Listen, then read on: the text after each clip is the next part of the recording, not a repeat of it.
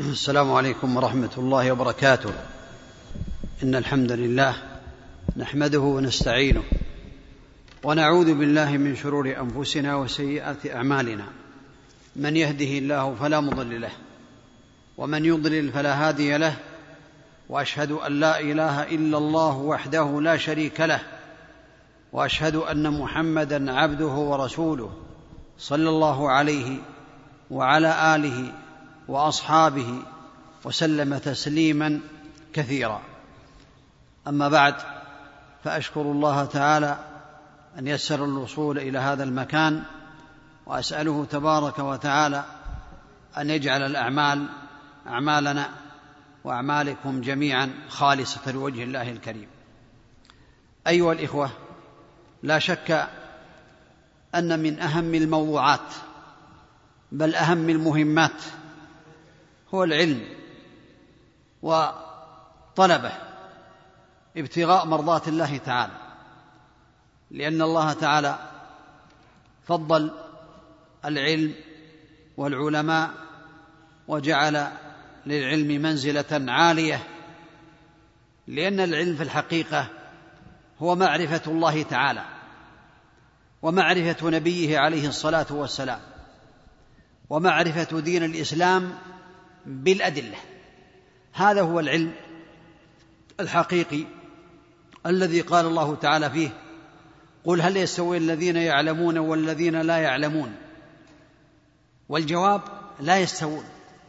الذين يعلمون العلم الذي يدلهم على الله تعالى وعلى ما شرع لعباده وعلى ما يريد من خلقه. ولهذا قال الله تعالى يرفع الله الذين آمنوا منكم والذين أوتوا العلم درجات.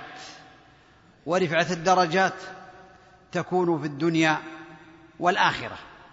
ولهذا قال النبي عليه الصلاة والسلام في هذا من يريد الله به خيرا يفقهه في الدين فمن أراد الله تعالى به خيرا وأراد سعادته وأراد توفيقه وأراد نجاته في الدنيا والآخرة فقهه في الدين والفقه في الدين يكون على درجات.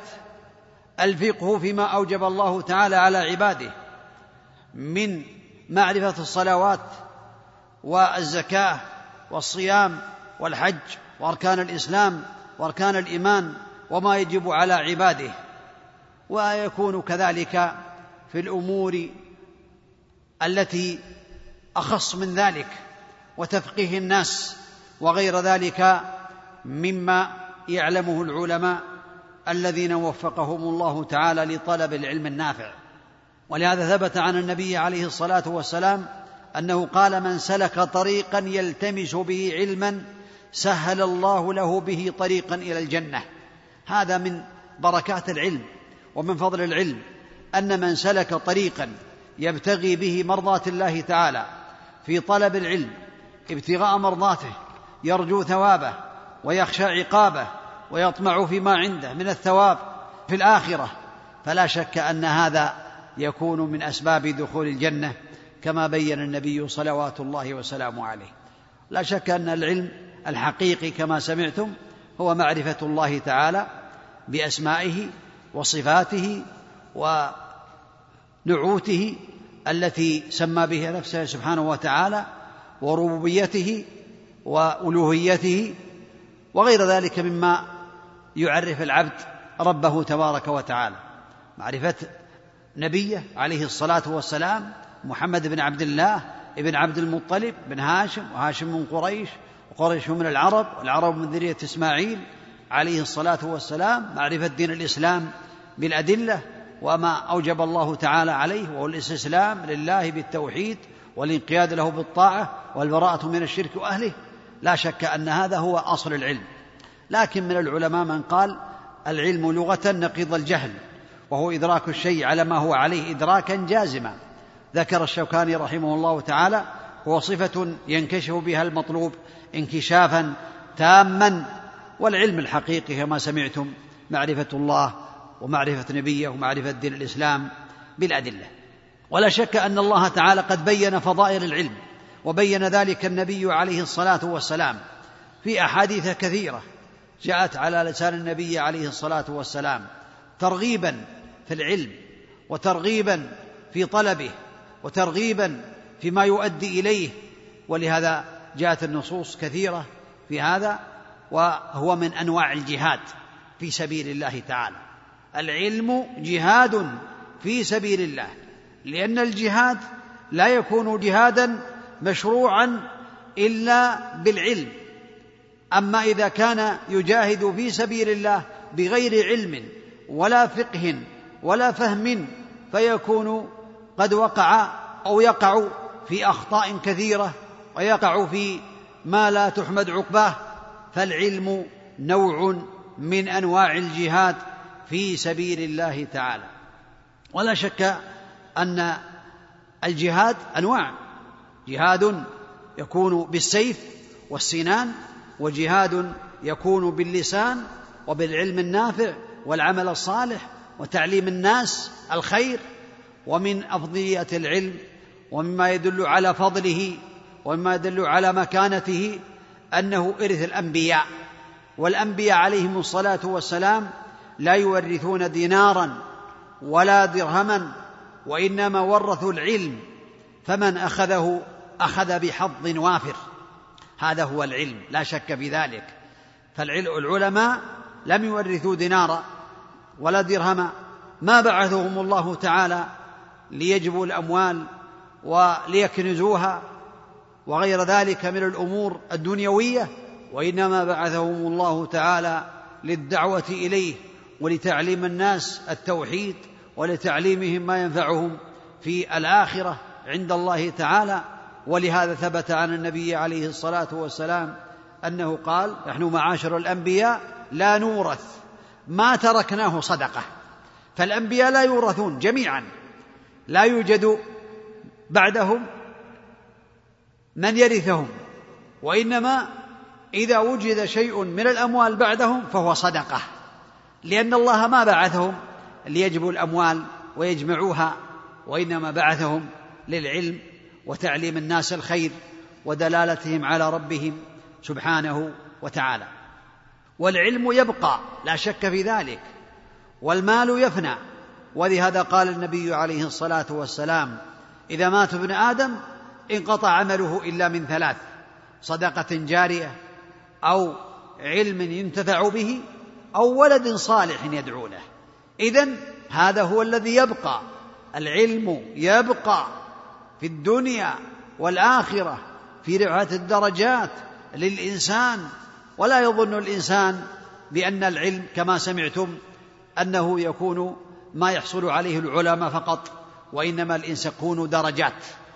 فهناك ما لا يعذر الإنسان بجهله كمعرفة الصلاة كيف يصلي كيف يصوم كيف يتطهر وكيف يرفع الحدث الأكبر والأصغر كيف يزكي كيف يحج. كيف يعمل كيف يبر والديه كيف يتعامل مع الناس في المعاملات. هذا لا يعذر أحدا بتركه. أما العلم الذي يتعلمه العلماء فهو يكون في الحقيقة فرض كفاية. إذا تعلمه بعض الناس سقط الإثم عن الباقين. ولا شك أن العلم في الحقيقة لا يحتاج إلى تعب في الحراسة. كما يتعب الناس في حراسة الأموال وجمعها وإنما يكون في صدور المؤمنين في صدور العلماء وطلبة العلم ولهذا لا يحتاج إلى تعب في الحراسة. أما المال يتعب في جمعه ويتعب في حراسته ويتعب في التفكير فيه. العلم لا شك أنه جهاد وطلبه جهاد وفيه تعب على النفس ومجاهدة. لكن إذا حصل لا يحتاج إلى حراسة حتى لا يفر إلا أن طالب العلم يحتاج إلى مراجعة يحتاج إلى مدارسة يحتاج إلى يعني العمل بما علم حتى يثبت العلم وإلا فإن العلم يذهب بتركه وبترك مدارسته. ولا شك أن هذا من الأمور التي ينبغي لطالب العلم أن يتعلمها ويفهمها.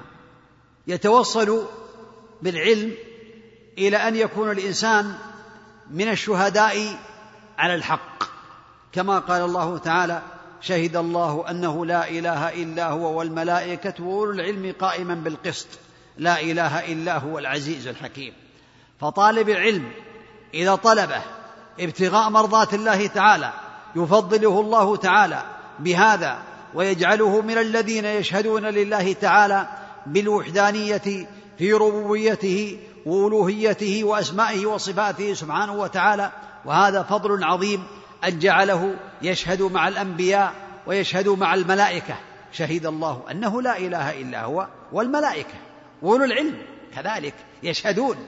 وهذا من فضائل العلم أن من طلبه وحصل عليه على العلم النافع فإنه يكون من الشهداء لله تعالى بالوحدانية. ولا شك أن الولاية تكون في طلب العلم كذلك لأن ولاة الأمر يكونون على نوعين ولاة من الأمراء والملوك ولاة من العلماء الذين يرجع إليهم في العلم النافع وفي الفتوى فهو كذلك من الولاية العظيمة التي بينها الله تبارك وتعالى. فأهل العلم هم أحد صنفي أو صنفي ولاة الأمر. يا أيها الذين آمنوا أطيعوا الله وأطيعوا الرسول وأولو الأمر منكم. فإن تنازعتم في شيء فردوه إلى الله والرسول إن كنتم تؤمنون بالله واليوم الآخر. ذلك خير وأحسن تأويلا. فلا شك أن من فضائل العلم أن يجعل هذا العلم الإنسان من ولاة الأمر في الدين وفي الفتوى وفي العلم النافع واقتداء الناس به وتنفيذ ما أمر الله تعالى به وتعليم الناس الخير فهو يكون من الأصناف الذين ولاهم الله تعالى هذه الولاية. ولا شك أن من فضائله كما بين النبي عليه الصلاة والسلام أن القائم بالعلم والمتعلم للعلم النافع يكون من الطائفة المنصورة الذين لا يضرهم من خذلهم ولا من خالفهم حتى يأتي أمر الله تعالى. ولهذا قال النبي صلوات الله وسلامه عليه لا تزال طائفة من أمتي قائمة على أمر الله. لا يضرهم من خالفهم ولا من خذلهم حتى يأتي أمر الله أو كما قال النبي صلوات الله وسلامه عليه. والنبي عليه الصلاة والسلام لم يرغب احدا أن يغبط احدا من الناس على شيء إلا في العلم النافع لا في الولاية ولا في الجاه ولا في السلطان ولا في المال ولا في غير ذلك من أمور الدنيا وإنما قال النبي عليه الصلاة والسلام لا حسد إلا في اثنتين رجل آتاه الله مالا رجل آتاه الله القرآن فهو يقوم به اناء الليل واناء النهار أي ساعات الليل وساعات النهار. ورجل آتاه الله مالا فهو ينفقه اناء الليل واناء النهار أي ينفقه في طاعة الله وفي سبيل الله. وفي الحديث الآخر لا حسد إلا في اثنتين رجل آتاه الله حكمة فهو يقضي بها ويعلمها للناس. ورجل آتاه الله مالا فسلطه على هلكته بالحق أو كما قال النبي عليه الصلاة والسلام. فهذا الحسد هو الحسد المغبوط أو الحسد المحمود وهو الغبطة. أما الحسد المذموم فهو أن يتولى أن يتمنى زوال النعمة من الشخص إليه أو إلى غيره. وهذا هو المذموم.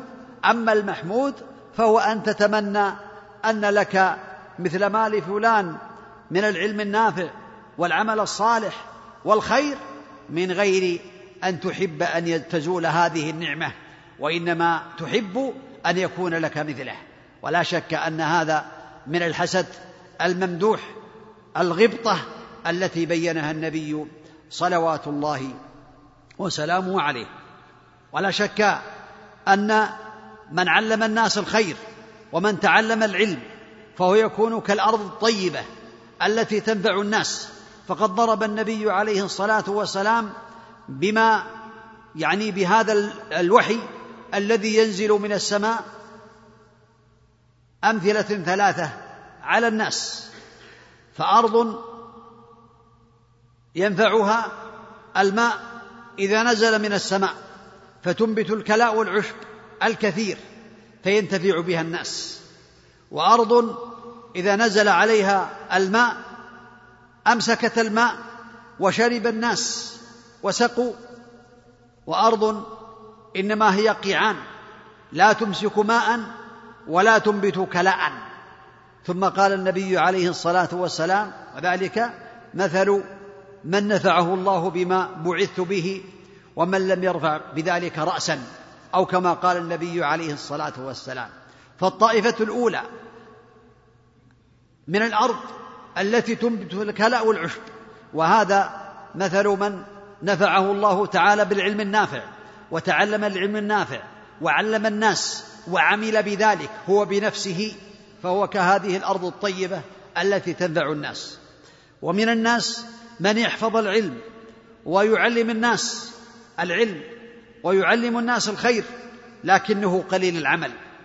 عمله قليل وتعليمه للناس كثير. فهذا مثل الأرض التي تمسك الماء وتسقي الناس وينتفع الناس بها. لكن عمله قليل.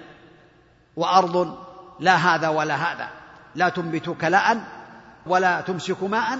وهذا مثل من لم يستفد من الوحي الذي أنزله الله تعالى على رسوله عليهم الصلاة والسلام ولم يعمل ولم يعلم وهذا أقبح هذه الطوائف من هذه الأرض.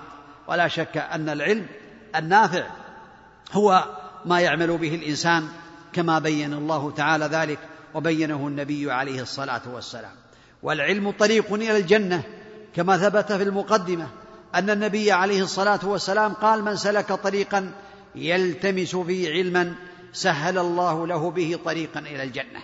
هذا علم. العلم نور يستنير به الإنسان في الدنيا والآخرة لأنه يخرج به في الدنيا من ظلمات الجهل إلى نور العلم والإيمان من ظلمات المعاصي والسيئات إلى نور الطاعات والبركات التي تخرجه وكذلك في الآخرة. ولهذا والله أعلم. قال الله تبارك وتعالى في هذا أو من كان ميتا فأحييناه وجعلنا له نورا يمشي به في الناس. كمن مثله في الظلمات ليس بخارج منها. كذلك زين للكافرين ما كانوا يعملون.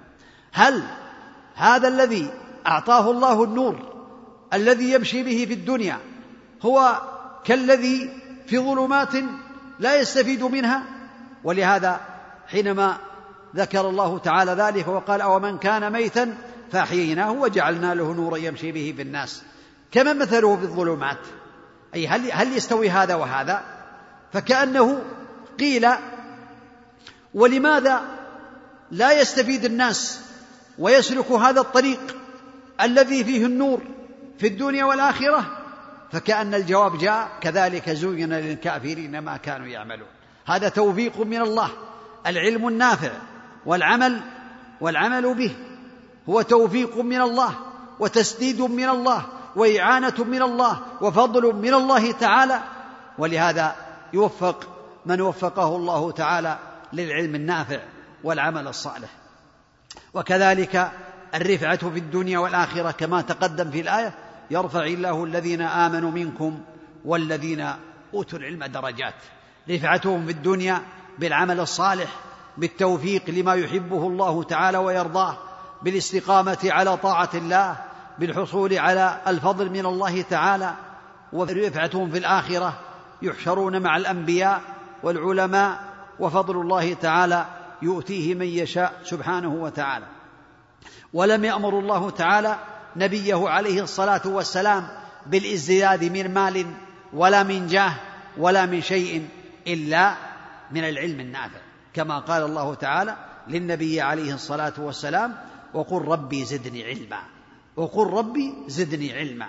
فلم يأمره بالازدياد في أي أمر من الأمور من أمور الدنيا إلا في زيادة العلم. والعلم هو في الحقيقة معرفة الله تعالى كما تقدم ومعرفة رسوله عليه الصلاة والسلام ومعرفة دين الإسلام بالأدلة.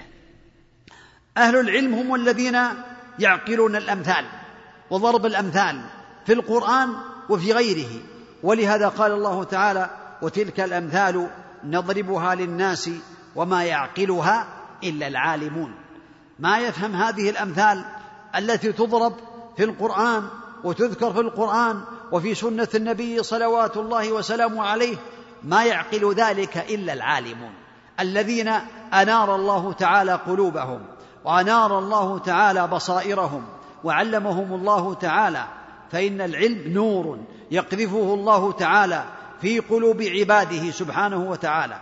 فلا شك أن هذا نور من الله تعالى وفضل منه سبحانه وتعالى وإعانة منه سبحانه وتعالى. ولا شك أن الله تعالى قد مدح العلماء بأنهم الذين يخشون الله تعالى خشية كاملة. الخشية الكاملة تكون لأهل العلم الذين يراقبون الله تبارك وتعالى إنما يخشى الله من عباده العلماء. هم الذين يخشونه ويراقبونه في السر والعلن ويخافون منه أي المخافة الكاملة أو الخوف الكامل والحب الكامل.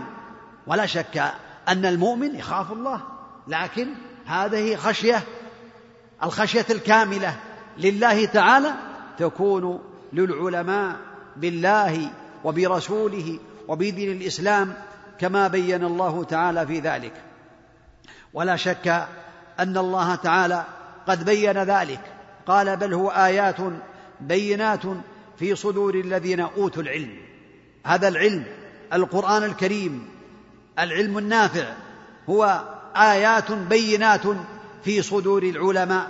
وهذا فضل من الله تعالى ومنة منه وإحسان سبحانه وتعالى. أن وفقهم.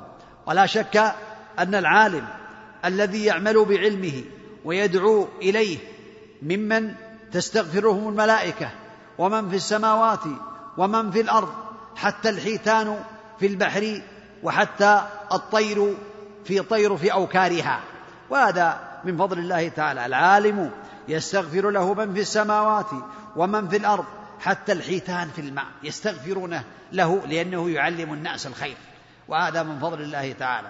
قد لا يكون عالما كاملا قد يكون بالتعليم وبالتوجيه وبالخير ولو كان علمه قليل لكن يجعل الله تعالى فيه بركة. ولهذا قال النبي عليه الصلاة والسلام حدثوا عني ولو آية بلغوا عني ولو آية.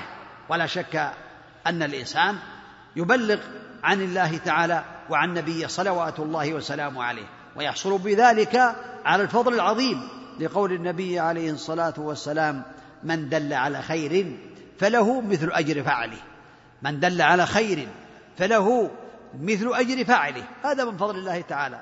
دللت إنسانا كيف يصلي كيف يصوم كيف يبر والديه كيف يعمل عملا لله تعالى فلك مثل أجره. علم إنسانا آخر لك مثل أجر الاثنين. علم مئة لك مثل أجرهم. لأنك الذي دللتهم. علم ألف الفا من البشر. علم أكثر لك مثل أجرهم. تموت ويتوارثون ويعلم هذا من بعده. كذلك كما قال النبي عليه الصلاة والسلام من سن في الإسلام سنة حسنة فله أجرها وأجر من عمل بها من بعده. فلا شك أن هذا الفضل يكون للعالم الكبير ويكون للمعلم الناس الخير. ولو العلم القليل فالله تعالى يبارك في العلم القليل الذي يعمل به صاحبه ويكون خيرا له في الدنيا والآخرة. ولا شك أن من لم يوفق للعلم النافع والعمل الصالح فقد يكون ممن ذمهم الله تعالى وذمهم النبي صلوات الله وسلامه عليه. اولا لقول النبي عليه الصلاة والسلام من يريد الله به خيرا يفقهه في الدين. هذا منطوق الحديث. مفهومه أن من لم يريد الله به خيرا لا يفقه في الدين. من لم يريد الله به خيرا لا يكون فقيها في دينه. والفقه كما تقدم على درجات. ولهذا قال النبي عليه الصلاة والسلام الدنيا ملعونة ملعون ما فيها إلا ذكر الله تعالى. وما والاه وعالما أو متعلما. رواه الترمذي رحمه الله تعالى. والمعنى ملعونة مذمومة مذمومة وما فيها كله مذموم إلا ذكر الله. ما كان يدل على ذكر الله تعالى. وما والاه وما يكون مما يلي هذا الذكر كالأعمال الصالحة والقيام بما أوجب الله والابتعاد عما حرم الله وغير ذلك مما يعمل في طاعة الله تعالى وعالما كذلك العالم لا يكون مذموما ولا ملعونا أو متعلما يتعلم الخير ويطلب الخير ويدرس القرآن والسنة ويتعلم ما يقربه إلى الله تعالى. هذا لا شك من أعظم الأمور التي ترغب الإنسان في طلب العلم وفي تعلم العلم وفي حلقات العلم. ولا شك أن طلب العلم كما تقدم العلم الشرعي فرض على حسب الحال. فرض على حسب حال الإنسان. فإذا كان الإنسان يحتاج إلى العلم في تعلم صلاته وصيامه وحجه وزكاته وأعماله وبر الوالدين والطهارة وغير ذلك فهذا فرض عين عليه لا بد أن يتعلم. وقد يكون فرض عين عليه إذا لم يوجد في البلد من يقوم بتعليم الناس الخير. وتعليمهم ما ينفعهم. فإذا كان لم يكن هناك أحد يقوم بذلك تعليم الناس الفرائض تعليم الناس الصلاة تعليم الناس الخير أمرهم بالمعروف ونهي عن منكر يكون فرض عين على الجميع حتى يقوم به منهم من يكفي. فإذا قام به البعض في هذه المسألة فإنه يسقط الإثم عن الباقين إذا قام به بعض الناس. وعلم الناس الخير وقام بما يجب عليه.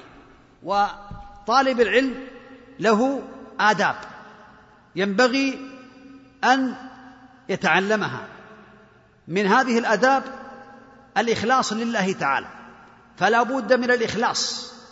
والإخلاص هو أن يطلب بعمله ويطلب بعلمه ويطلب بهذا العمل الذي يبذله في طلب العلم ولو كان من العلوم اليسيرة وجه الله تعالى يرجو ثوابه ويخشى عقابه يطمع في رضاه يطمع في الرفعه في الدرجات في جنات النعيم يطمع في تعليم الناس الخير يطمع في تعليم الناس ورفع الجهل عن نفسه وعن غيره وغير ذلك مما يقربه إلى الله تعالى.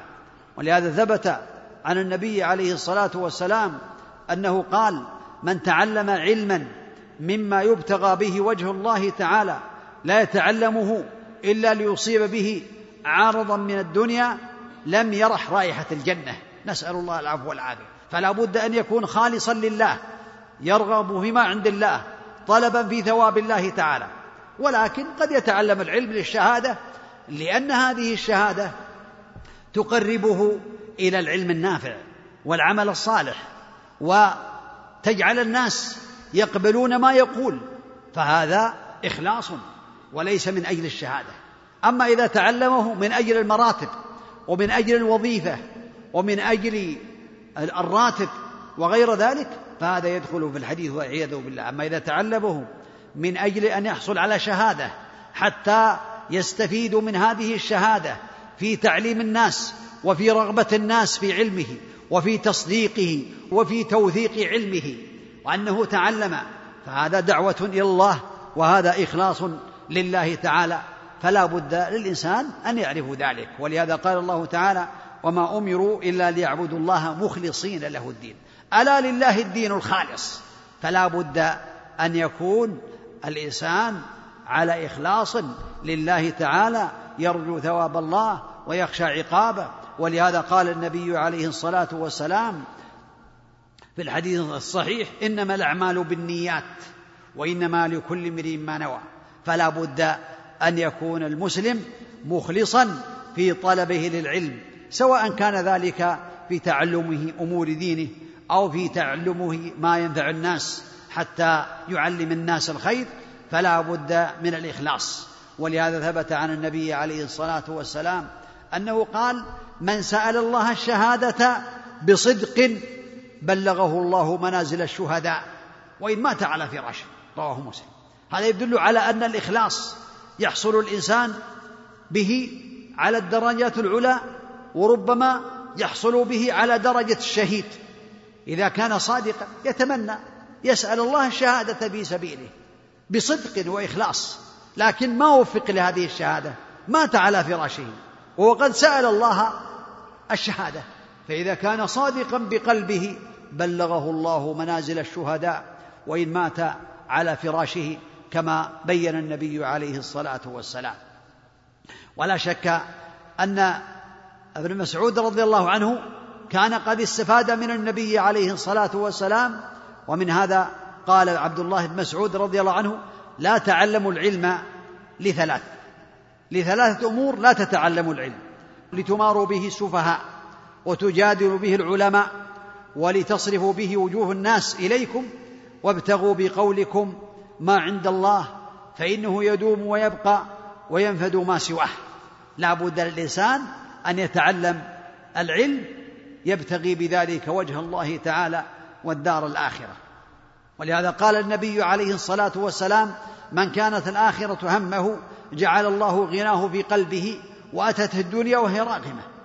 ومن كانت الدنيا همه جعل الله فقره بين عينيه ولم يأته من الدنيا إلا ما قدر له أو كما قال النبي عليه الصلاة والسلام. وفي رواية أخرى أو في هذا الحديث من كانت الدنيا همه شتت الله شمله وجعل فقره بين عينيه ولم يأته من الدنيا إلا ما قدر له أو كما قال النبي عليه الصلاة والسلام. أول الحديث من كانت الآخرة همه جمع الله شمله وجعل الله غناه في قلبه وأتته الدنيا وهي راغمة أو كما قال النبي صلوات الله وسلامه عليه. ولهذا ينبغي للمسلم أن يسأل الله تعالى الإخلاص في قوله وفي عمله. ومما يحذر منه طالب العلم وغيره من الناس الرياء والسمعة والعياذ بالله. ولهذا ثبت عن النبي عليه الصلاة والسلام أنه قال من سمع سمع الله به ومن يرائي يرائي الله به يوم القيامة. لا شك أن من سمع الناس بأعماله بحيث يقرأ حتى يقال فلان قاري أو يحدث حتى يقال فلان عالم أو يخبر الناس بأعماله التي عملها لله تعالى في السر. حتى يقال بأن فلانا من الأتقياء من سمع سمع الله به ومن يرائي يرائي له به يوم القيامة. أي سمع الله به فضحه الله تعالى على رؤوس الخلائق والعياذ بالله. نسأل الله العفو والعافية. وكذلك من رأى أو من يرائي أي بأعماله يصلي حتى يقال الناس يقول الناس صلاته طيبة أو يحسن صلاته لما يرى من نظر رجل إليه أو غير ذلك من أنواع الرياء والعياذ بالله هذا يرائي الله به يوم القيامة يفضحه على رؤوس الخلائق. ولهذا جاء في الحديث الآخر أنه يقال للمرائين يوم القيامة اذهبوا إلى من كنتم تراءون في الدنيا فالتمسوا عندهم جزاء أو كما جاء عن النبي عليه الصلاة والسلام. فلا بد للإنسان أن يخلص في أعماله وفي طلبه للعلم فإن هذا من الواجبات العظيمة. ولهذا ثبت عن النبي عليه الصلاة والسلام فيما يرويه عن ربه تبارك وتعالى أنه قال أنا أغنى الشركاء عن الشرك. من عمل عملا أشرك معي فيه غيري تركته وشركه.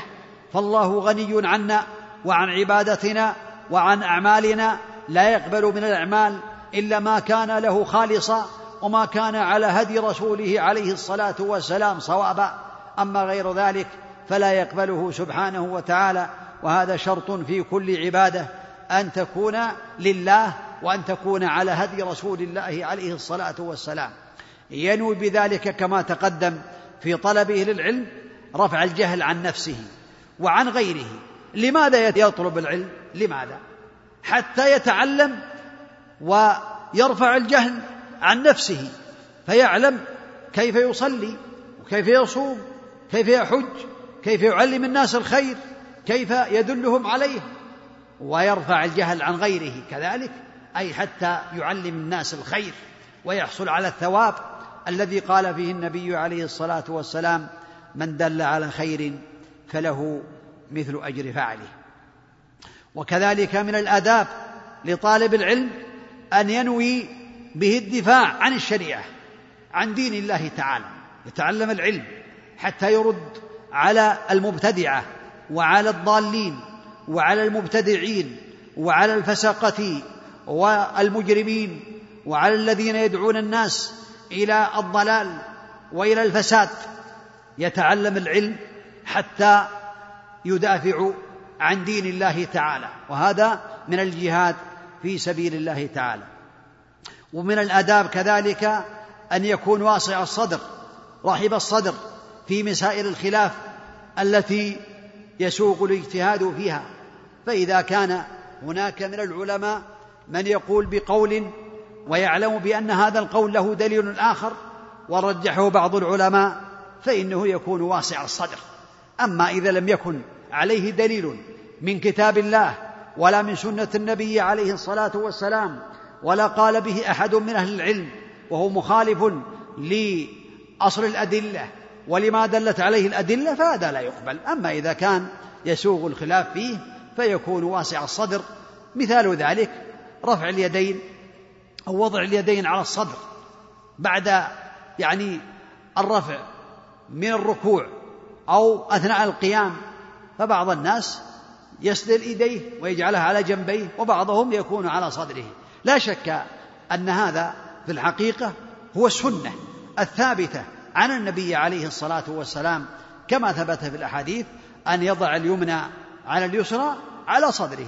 لكن لو حصل بعض الناس وقال بأنه قد أفتي بأن يضع يديه على جنبيه ولا يرفعهما على صدره فلا يسبب هذا الخلاف ولا يسبب هذا اللعن ولا يسبب هذا يعني الهجر.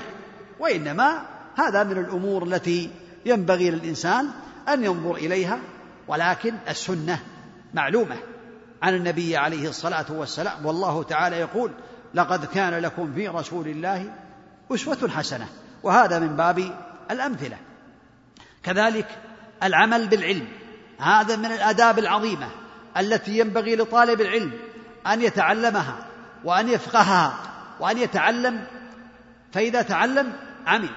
ولهذا قال الإمام محمد بن عبد الوهاب رحمه الله تعالى اعلم رحمك الله أنه يجب على كل مسلم ومسلمة أن يتعلم أربع مسائل.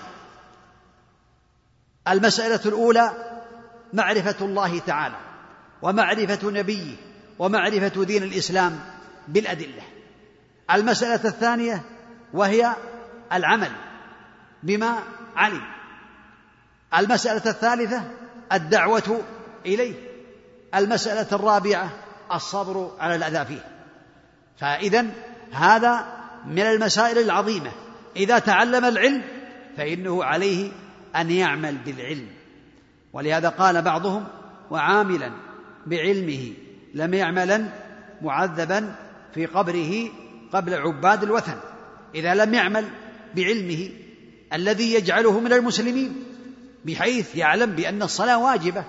ويعلم بأن الله أوجبها على عباده ولكنه لا يصلي أو غير ذلك فهذا يعذب والعياذ بالله أو يترك أمورا أوجبها الله تعالى تعلم بأنها من العلم.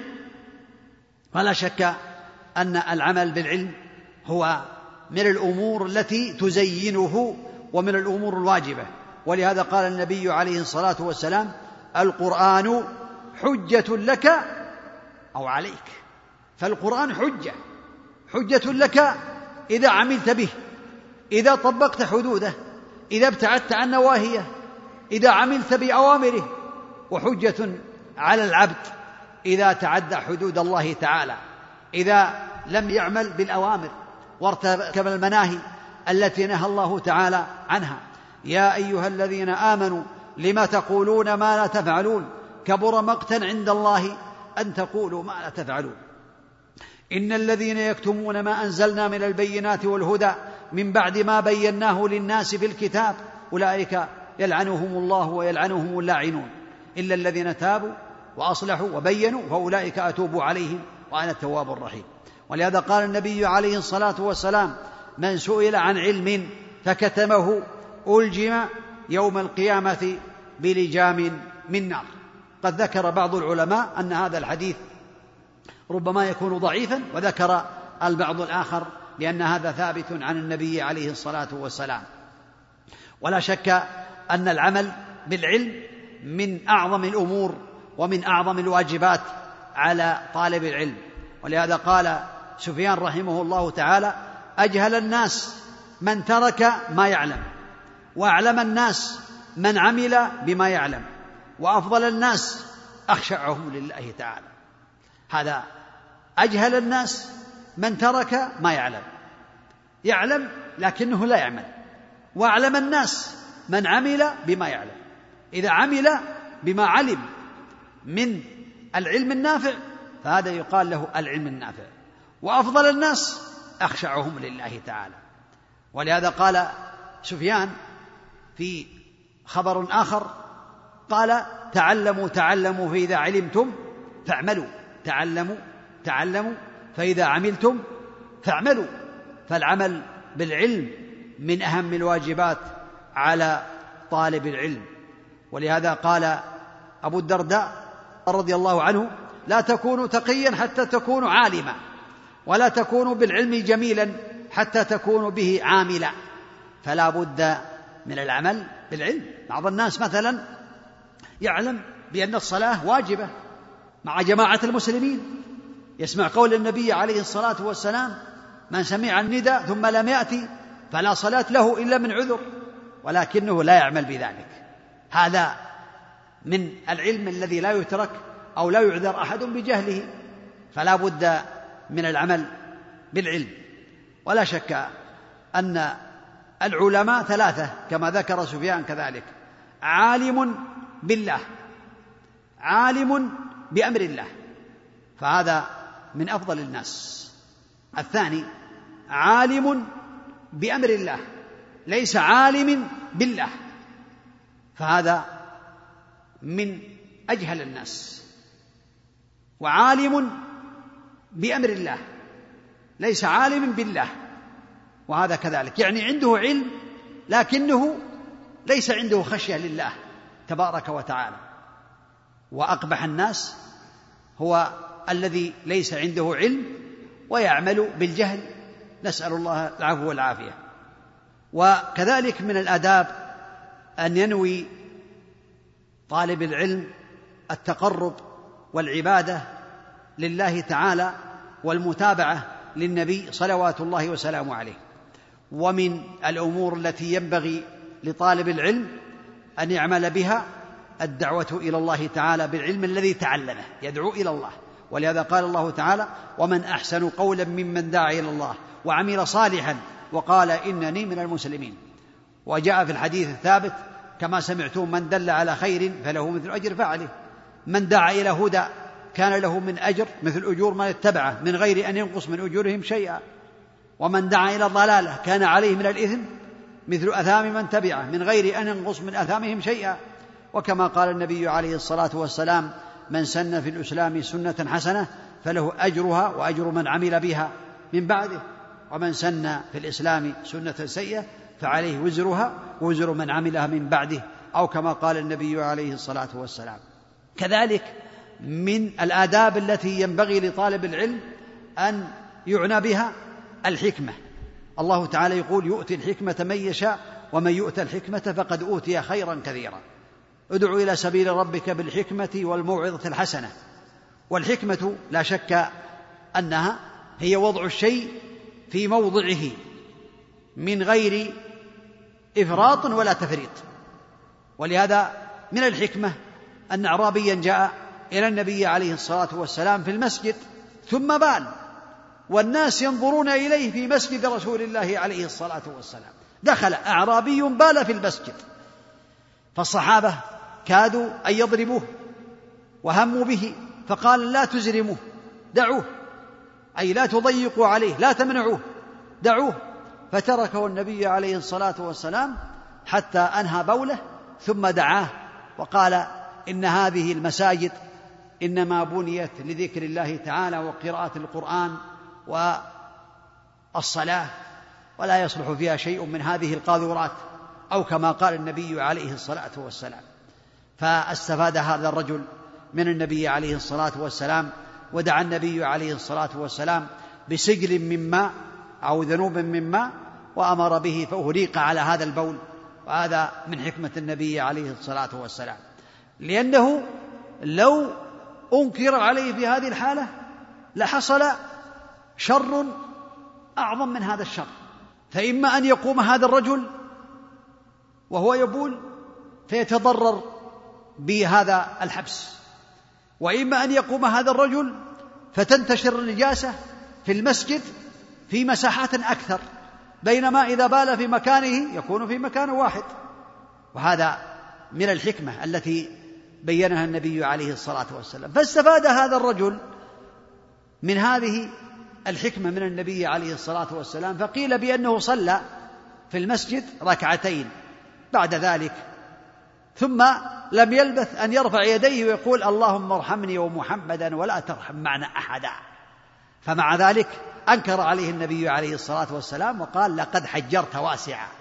استفاد أو يعني تأثر بعفو النبي عليه الصلاة والسلام فبين له النبي عليه الصلاة والسلام أنك قد حجرت واسعا. رحمة الله تعالى وسعت كل شيء. وكذلك من الآداب احترام العلماء وتقديرهم لما معهم من العلم. فإن بعض الناس إذا تعلم بعض العلوم أو بعض الأحاديث أو بعض الكتيبات في الفقه أو المختصرات صار يفتي ويعني يتقدم على العلماء وربما سبهم وربما سب بعضهم. لا يحترمهم لما معهم من العلم احتراما كما أمر النبي عليه الصلاة والسلام بذلك. كذلك التمسك بالكتاب والسنة من صفات طالب العلم ومن أدابه أن يلتزم بكتاب الله تعالى وبسنة النبي عليه الصلاة والسلام. يتعلم الكتاب ويتعلم السنة على حسب ما يفتح الله تعالى به عليه.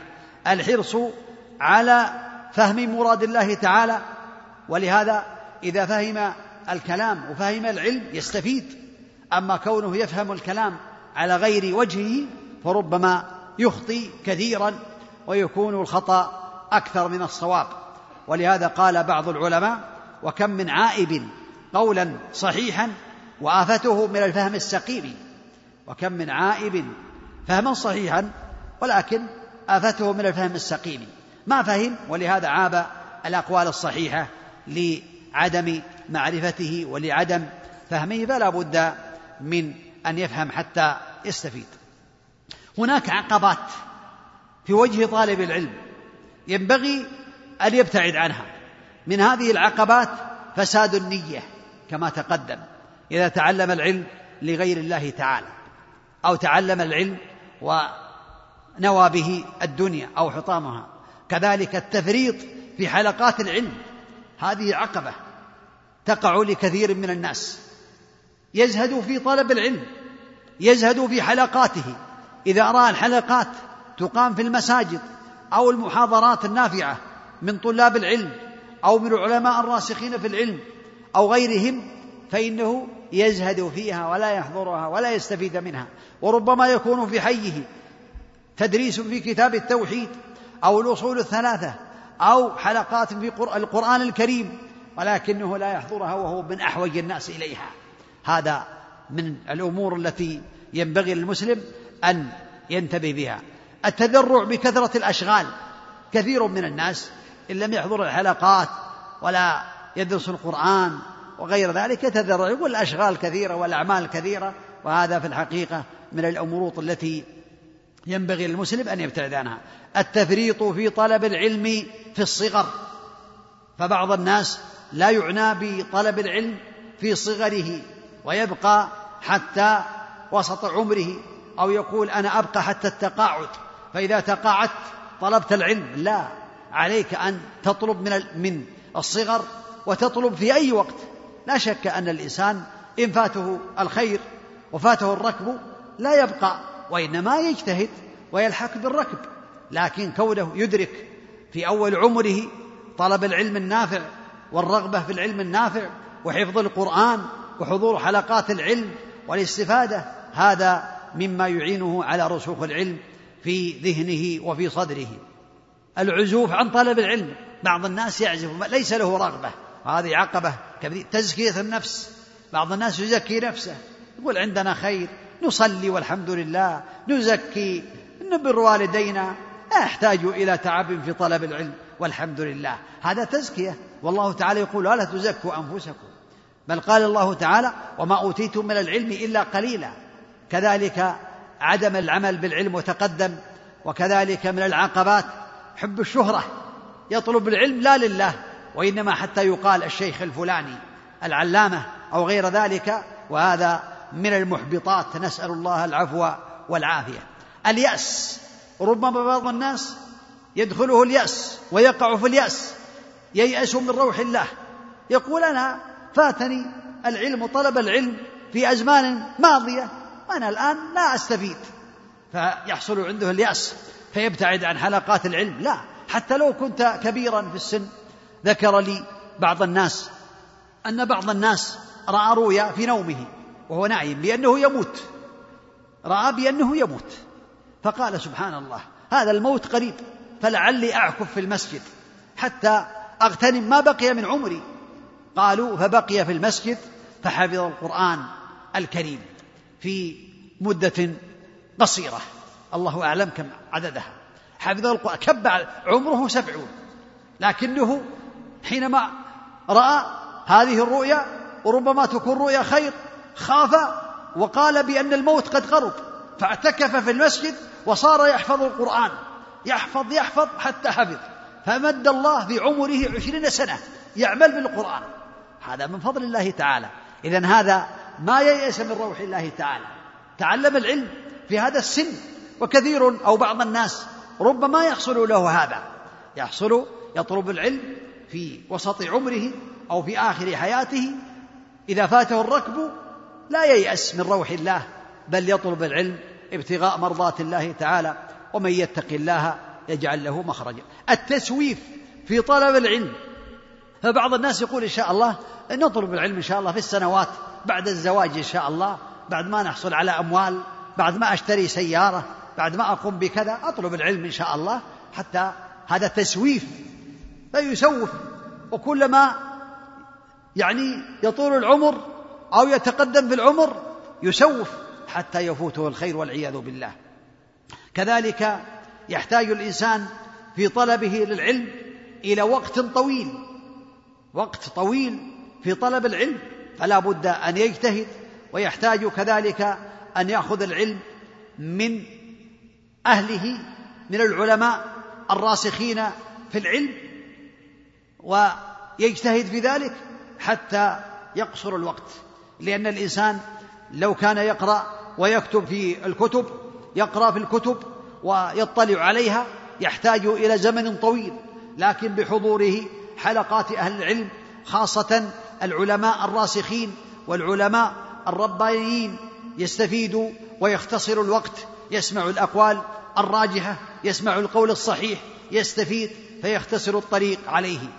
هناك طرق يحصل بها الإنسان على العلم وتعينه على طلب العلم وأسباب توصله إليه. من هذه أولا يسأل الله تعالى العلم النافع والعمل الصالح. كما قال الله تعالى للنبي عليه الصلاة والسلام وقل ربي زدني علما. ومنها كذلك قول الله تعالى وإذا سألك عبادي عني فإني قريب أجيب دعوة الداعي إذا دعان. وقال ربكم ادعوني أستجب لكم. ما من مسلم يدعو الله بدعوة ليس فيها إثم ولا قطعة رحم إلا أعطاه الله بأحدى ثلاث إما أن يعجل له دعوته وإما أن يصرف عنه من الشر مثلها وإما أن يؤخرها له إلى يوم القيامة. فإذا سأل الله تعالى العلم النافع والعمل الصالح فالله قادر سبحانه وتعالى على أن يجيب هذه الدعوة. إذا كان صادقا من قلبه فالله تعالى هو القادر على كل شيء. إنما أمره إذا أراد شيئا أن يقول له كن فيكون. الأمر الثاني الاجتهاد في طلب العلم. يجتهد في طلب العلم ويجد في ذلك. ويصبر على السهر ويصبر على التعب ابتغاء مرضات الله تعالى ويحتاج إلى وقت طويل وإلى تعب وإلى ملازمة أستاذ صادق راسخ في العلم أو طالب علم صحيح. ولهذا قال الشافعي رحمه الله تعالى أخي لن تنال العلم إلا بستة سأنبئك بتأويلها عن تفصيلها ببيان ذكاء وحرص واجتهاد وبلغة وصحبة أستاذ وطول زمان. لا بد أن يجتهد في طلب العلم. وكذلك الأمر الثالث تقوى الله تعالى وهي أن تعمل بطاعة الله على نور من الله. والله تعالى يقول واتقوا الله ويعلمكم الله. ويقول يا أيها الذين آمنوا إن تتقوا الله يجعل لكم فرقانا ويكفر عنكم سيئاتكم. اذا إذا اتقى الله جعل له فرقانا. يفرق به بين الحق والباطل من العلم النافع والعمل الصالح والتوفيق لما يحبه الله تعالى. ولهذا قال عبد الله بن مسعود رضي الله عنه إني لأحسب أن الرجل ينسى أو ينسى العلم قد علمه بالذنب يعمله. قد يكون من أسباب نسيان العلم الذنوب والمعاصي تبعده عن طاعة الله تعالى.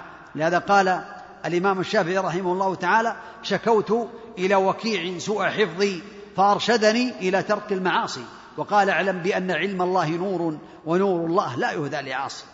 وهذا كذلك الإمام مالك رحمه الله تعالى حينما أعجب بذكاء الشافعي رحمه الله تعالى قال له إني أرى الله قد قذف في قلبك نورا فلا تطفئه بظلمة المعاصي. المعاصي لها ظلمة تحول بين الإنسان وبين العلم النافع تحول بينه وبين الخير ولهذا على المسلم أن يبتعد عن المعاصي وعن الكبر والحياء في طلب العلم. ولهذا قالت عائشة رضي الله عنها قالت نعم النساء نساء الأنصار لم يمنعهن الحياء أن يتفقهن في الدين. قالت أم سليم رضي الله عنها إن الله لا يستحي من الحق. يا رسول الله إن الله لا يستحي من الحق. فهل على المرأة إذا احتلمت من غسل؟ قال إذا رأت الماء. فهي لم تستحي من الحق وإنما قالت هذا. قال مجاهد لا يتعلم العلم مستحي ولا مستكبر. المستحي لا يتعلم العلم يستحي أن يسأل. والمستكبر كذلك يتكبر أن يسأل عن العلم فيفوت العلم إما بالحياء وإما بالتكبر. وعلى الإنسان أن يحفظ في طلب العلم. نعم. ويكتب حتى ما يفوت شيء من هذه الأمور بل يحفظ ويكتب حتى يستفيد. ولهذا قال بعض القائلين العلم صيد والكتابة قيده قيد صيودك بالحبال الواثقة. فالكتابه لطالب العلم بحضر المحاضرات أو الدروس العلمية مما يستفيد منه طالب العلم. كذلك مزاملة العلماء وتلقي العلم ومزاحمتهم بالركب حضور حلقاتهم هذا مما ينبغي لطالب العلم أن يعنى به. الاعتقاد بأنه يحتاج إلى طلب العلم حتى الموت. بعض الناس إذا تعلم شيئا من العلوم فإنه يقول الحمد لله أستفدنا ويكفي ما تعلمنا. لكن ينبغي له أن يعتقد بأنه يحتاج إلى طلب العلم إلى الوفاة إلى أن يموت. لأن الله يقول وما أوتيتم من العلم إلا قليلا. ولهذا قال بعض العلماء العلم ثلاثة أشبار ثلاثة أشبار. من دخل في الشبر الأول تكبر ومن دخل في الشبر الثاني تواضع ومن دخل في الشبر الثالث علم أنه لا يعلم. كلما يزيد علم الإنسان يعلم بأنه في حاجة إلى طلب العلم إلى الوفاة. ولهذا جاء في الخبر المكذوب على النبي صلى الله عليه وسلم اطلب العلم من المهدي إلى اللحد. اطلب العلم من المهدي إلى اللحد. وهذا مكذوب موضوع. لكن معناه صحيح. المعنى صحيح. معناه أن الإنسان يطلب العلم إلى أن يموت. المعنى صحيح أما الثبوت إلى النبي عليه الصلاة والسلام فليس بثابت. كذلك من الأمور التي ينبغي لطالب العلم أن يعنى بها أن يعلم أن طلب العلم يكون عن طريقين. الطريق الأول يأخذ العلم من الكتب الموثوقة التي صدرت من العلماء المحققين الربانيين أصحاب العقيدة السليمة أهل السنة والجماعة. هذا نوع من طلب العلم لكن في الغالب أن يكون طلب هذا أو يكون هذا الإنسان علمه ضعيف إن لم يتصل بالعلماء المحققين. الراسخين في العلم ويحضر حلقاتهم ويستفيد منهم قد يكون علمه ضعيف. والطريق الثاني يتلقى العلم من معلم موثوق في علمه ودينه وهذا الطريق أسرع وأتقن كما تقدم لأن الطريق قد يضل فيه الطالب أي الطريق الأول وربما يفهم فهما غير صحيح فهذا من الطرق التي ينبغي للمسلم أن يتعلمها. من الأداب كذلك التدرج في طلب العلم. يتدرج تدرج في طلب العلم. فطالب العلم ومبتدي يبتدي بثلاث الأصول والقواعد الأربع للشيخ محمد بن عبد الوهاب رحمه الله تعالى كشف الشبهات كتاب التوحيد والعقيدة الواسطية والحموية والترمذي وكذلك الحموية والتدمورية هذا في العقيدة.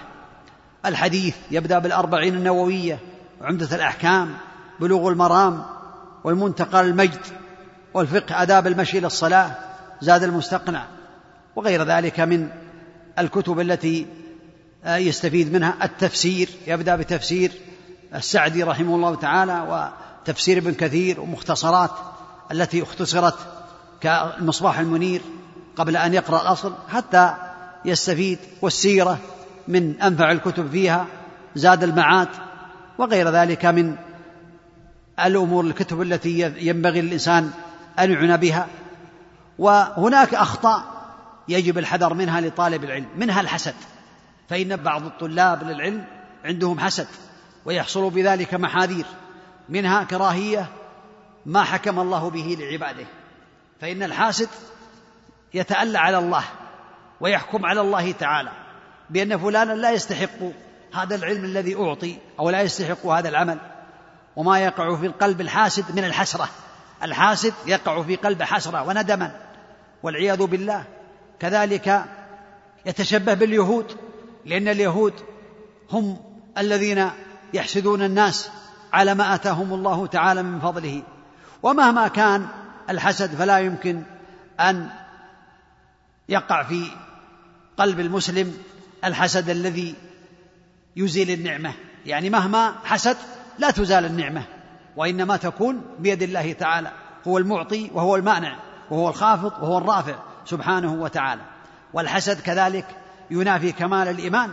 ولهذا قال النبي عليه الصلاة والسلام لا يؤمن أحدكم حتى يحب لأخيه ما يحب نفسه. كذلك الحسد يوجب يعني العداوة بين المؤمنين والعياذ بالله. ويوجب كذلك ازدراء نعمة الله تعالى على عباده. والحسد خلق ذميم ينبغي للمسلم أن يبتعد عنه والحسد يعطى به المحسود من الحسنات من حسنات الحاسد وكذلك من الآداب التي ينبغي لطالب العلم أن يعنى بها الابتعاد عن الفتوى بغير علم. فإن كثيرا من الناس إذا أعطي بعض العلم صار يفتي بغير علم وعليه أن يعلم بأن الله يقول ولا تقولوا لما تصف ألسنتكم هذا حلال وهذا حرام لتفتروا على الله الكذب إن الذين يفترون على الله الكذب لا يفلحون متاع قليل ولهم عذاب أليم. قل إنما حرم ربي الفواحش ما ظهر منها وما بطن والإثم والبغي بغير الحق وأن تشركوا بالله ما لم ينزل به سلطانا وأن تقولوا على الله ما لا تعلمون. فالله تعالى قارن القول عليه بغير علم بالشرك بالله تعالى. الكبر. يتكبر بعض الناس إذا حصل عنده بعض العلم. والنبي عليه الصلاة والسلام قد قال في الحديث الصحيح عليه الصلاة والسلام لا يدخل الجنة من كان في قلبه مثقال ذرة من كبر. وقال الكبر بطر الحق وغمط الناس. ولهذا قال بعض القائلين العلم حرب للفتى المتعالي كالسيل حرب للمكان العالي. والتعصب للمذاهب. والأقوال بل عليه أن يلتزم بكلام الله تعالى وكلام النبي عليه الصلاة والسلام ويسأل أهل العلم الراسخين في العلم حتى يستفيد. التصدر قبل التأهل.